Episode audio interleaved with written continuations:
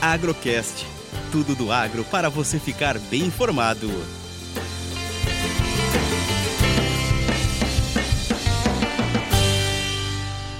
Fechamento semanal Café Dólar Minas Sul.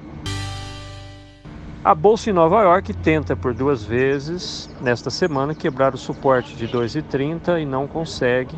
Fecha em alta nesta sexta-feira de 1,72%, 400 pontos de valorização ao preço de 236 por libra.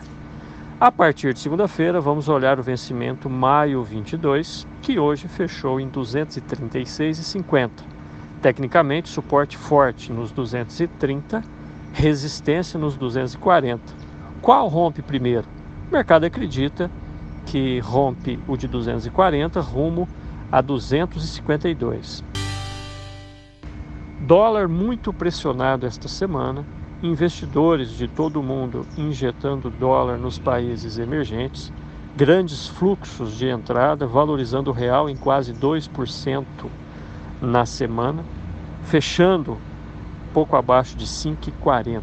Tendência de continuar pressionado no curto prazo, suporte forte nos 5,40. Essa queda no dólar segurou em partes os preços em reais aos produtores.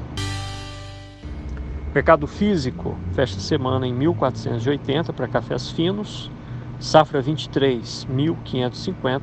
Produtores mais animados com a safra 23 deixando processos aprovados para o mercado futuro e ordens de venda a níveis mais acima, na expectativa de travar uma pequena fatia do custo de produção, melhorando assim a sua projeção econômica da propriedade. Eberson Sastre e um excelente final de semana para todos nós.